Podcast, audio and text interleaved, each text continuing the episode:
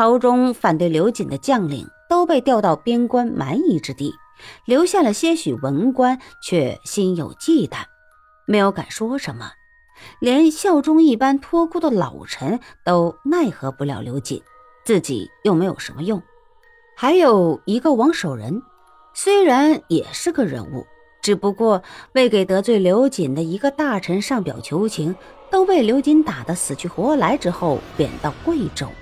且王守仁虽说是给发到了贵州，半路却失踪了，十有八九是着了这刘瑾的手脚，只怕自己也一样给发配出去，半路就畏罪潜逃了，死都不知道是要怎样个死法。虽然龙胜还没有阿附刘瑾，但总也是没有什么谏言，也没有人知道这人打的什么算盘。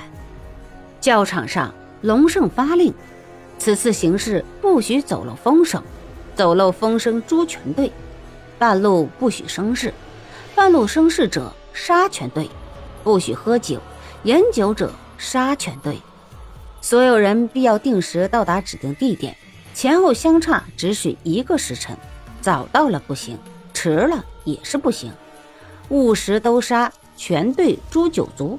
事成回京，死者每家血银一千两，重伤者八百两，轻伤五百两，无伤者赏银每人四百两。行事有功者，照军中条例另赏。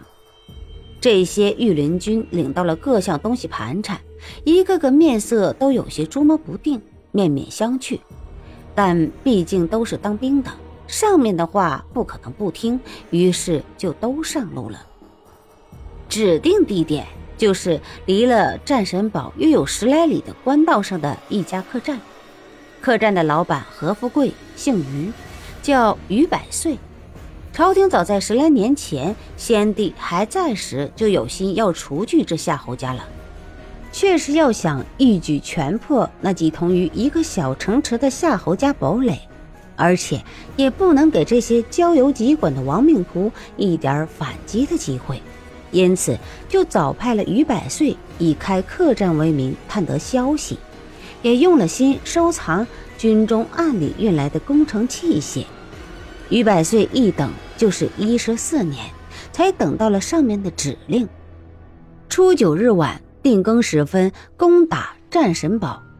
这一天还是初六，客栈的几个伙计一起来就见了老板，又是照了平常在后面用掌砍木桩，口中哈哈的吐气开声，也不打扰他。不想何老板却叫住了他们，叫了值夜的那些人先不要睡，把客人们都打发走了，今天不做生意。一个半老的厨子问道：“莫非老板有了儿子，要庆贺几天？”何老板沉声道：“不管那么多，你们先去打发客人离开了，然后你们来这里找我。”那厨子一呆，细一看，才见了何老板眼中杀气重得很重。想了想，是你老的仇家找来了。何老板一怔道：“是又怎样？”你是想帮我一手吗？一听说是老板要来仇人了，这些伙计就都明白了，一个个都去敲了客房的门，挨了门陪小心的说原因。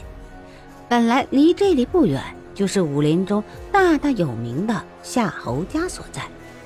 夏侯家平日都是江湖上人来的极多，常是多的没地方住了。有人就在夏侯家左近开了好几家客栈，人虽满了，但大多都是久仰夏侯老堡主仁义过人来打秋风的，来得快，去的也快，无论什么时候都是这时候没一间空的房间，只怕不到一盏茶时分就会空出好几间来，所以住在这里。七八里外的客人都只是一些平常的书生行人、客商小贩、脚夫押解犯人的公差和公差押解的犯人。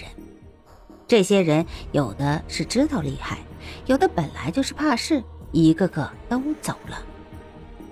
然后伙计们到了后院来见何老板，于百岁道：“都来齐了，好，你们都走吧。”一个十来岁的小厮道：“老板，俺娘生了病了，正等着结些工钱回去给她老人家找大夫呢。你把工钱给我们了吧？”何老板于百岁冷冷的道：“工钱，你给我？